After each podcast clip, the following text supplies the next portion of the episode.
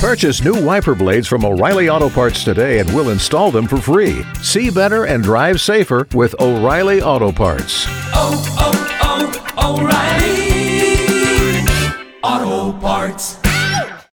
Well, Georgia executed Brandon Jones last night, a couple of days shy of his 73rd birthday, and 37 years after he participated in an armed robbery of a convenience store and shot the manager to death. Roger Tackett was working late so he could attend a Father's Day Mass with his family the next day. I am wholeheartedly in favor of the death penalty. I do think though this one was delayed far too long.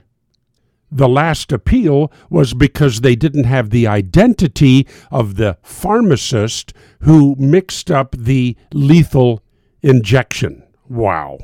Leave it up to me, and you probably don't want to do that. A murderer would die the same way his victim died, and he would die soon after the trial on death penalty cases, you would have an appeals court judge sitting on the bench during the entire trial, and that appeals court judge would be able to rule within 30 days as to whether or not there is a viable cause for appeal.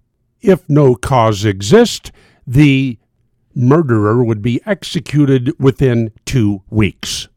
But, and here's the kicker there would be no specific date the murderer would sit in his death row cell not knowing when the executioner was going to come.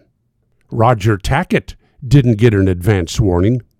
Grab him, haul him out of the cell, strap him up, and shoot him, just like he did Roger Tackett.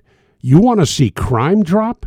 Whoa, you institute that kind of a death penalty. Like Larry would say, get her done. And in the Solomon Brothers studio, Naples, this is Neal Boortz.